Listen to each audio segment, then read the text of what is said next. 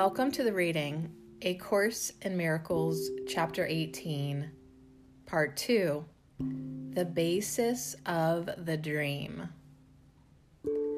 Does not a world that seems quite real arise in dreams? Yet think what this world is. It is clearly not the world you saw before you slept. Rather, it is a distortion of the world, planned solely around what you would have preferred. Here, you are free to make over whatever seemed to attack you and change it into a tribute to your ego, which was outraged by the attack. This would not be your wish unless you saw yourself as one with the ego, which always looks upon itself, and therefore on you as under attack and highly vulnerable to it. Dreams are chaotic because they are governed by your conflicting wishes, and therefore they have no concern with what is true. They are the best example you could have of how perception can be utilized to substitute illusions for truth. You do not take them seriously on awaking because the fact that reality is so outrageously violated in them becomes apparent. Yet they are a way of looking at the world and changing it to suit the ego better. They provide striking examples both of the ego's inability to tolerate reality and of your willingness to change reality on its behalf. You do not find the differences between what you see in sleep and on awaking disturbing. You recognize that what you see on waking is blotted out in dreams. Yet on awakening, you do not expect it to be gone. In dreams, you arrange everything. People become what you would have them be, and what they do, you order. No limits on substitution are laid upon you. For a time, it seems as if the world were given you to make it what you wish. You do not realize you are attacking it, trying to triumph over it and make it serve you. Dreams are perceptual temper tantrums in which you literally scream, "I want it thus," and thus it seems to be. And yet the dream cannot escape its origin. Anger and fear pervade it, and in an instant, the illusion of satisfaction is invaded by the illusion of terror. For the dream of your ability to control reality by substituting a world that you prefer is terrifying. Your attempts to blot out reality are very fearful. But this you are not willing to accept, and so you substitute the fantasy that reality is fearful, not what you would do to it, and thus is guilt made real. Dreams show you that you have the power to make a world as you would have it be, and that because you want it, you see it. And while you see it, you do not doubt that it is real. Yet here is a world clearly within your mind that seems to be outside.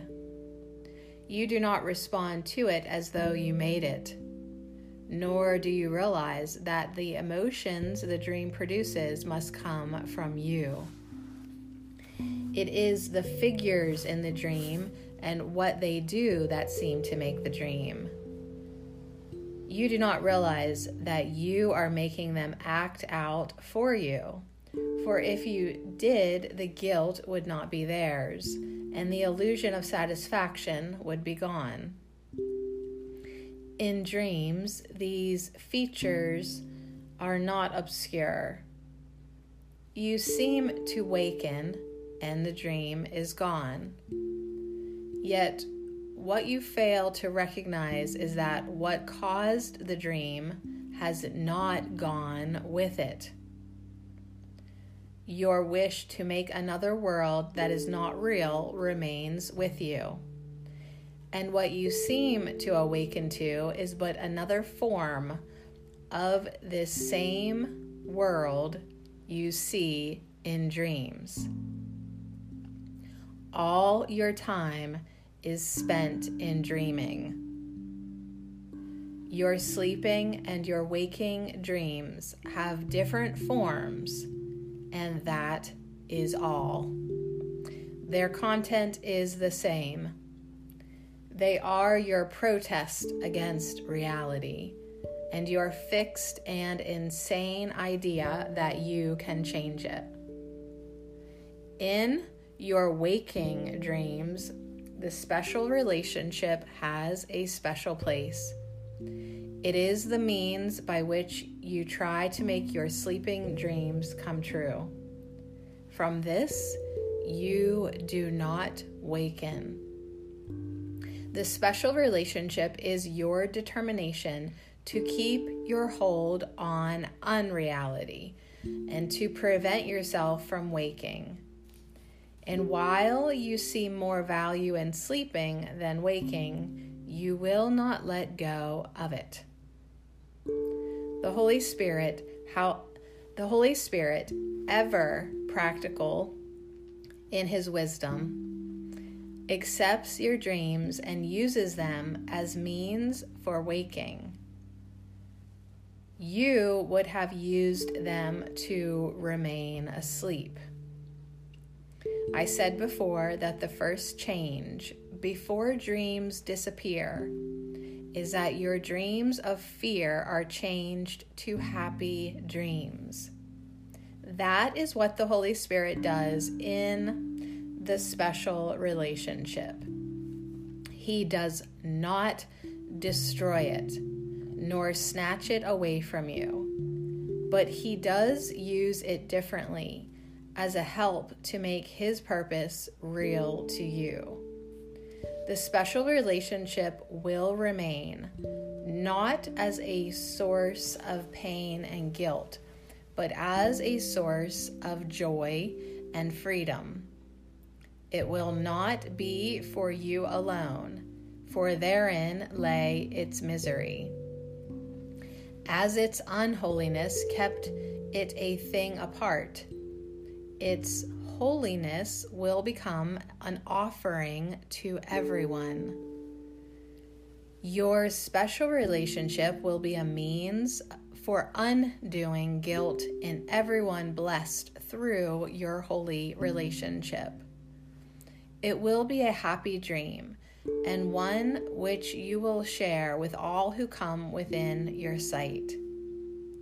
Through it, the blessing the Holy Spirit has laid upon it will be extended. Think not that he has forgotten anyone in the purpose he has given you, and think not that he has forgotten you to whom he gave the gift. He uses everyone who calls on him as means for the salvation of everyone.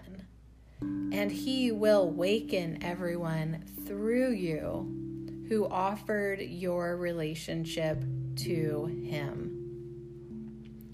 If you but recognized his gratitude, or mine through his, for we are joined as in one purpose, being of one mind with him. Let not the dream take hold to close your eyes. It is not strange that dreams can make a world that is unreal. It is the wish to make it that is incredible. Your relationship with your brother has now become one in which the wish has been removed because its purpose has been changed from one of dreams to one of truth.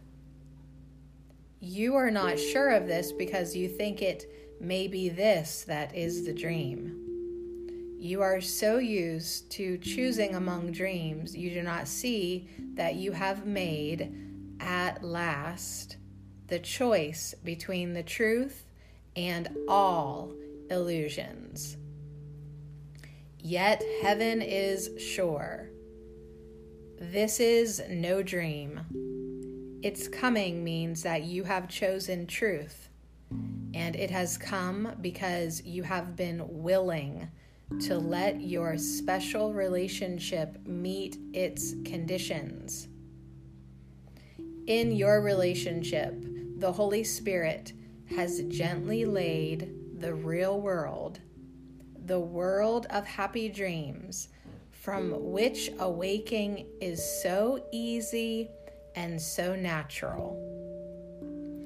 For as your sleeping and your waking dreams represent the same wishes in your mind, so do the real world and the truth of heaven join in the will of God. The dream of waking is easily transferred to its reality. For this dream reflects your will joined with the will of God. And what this will would have accomplished has never not been done.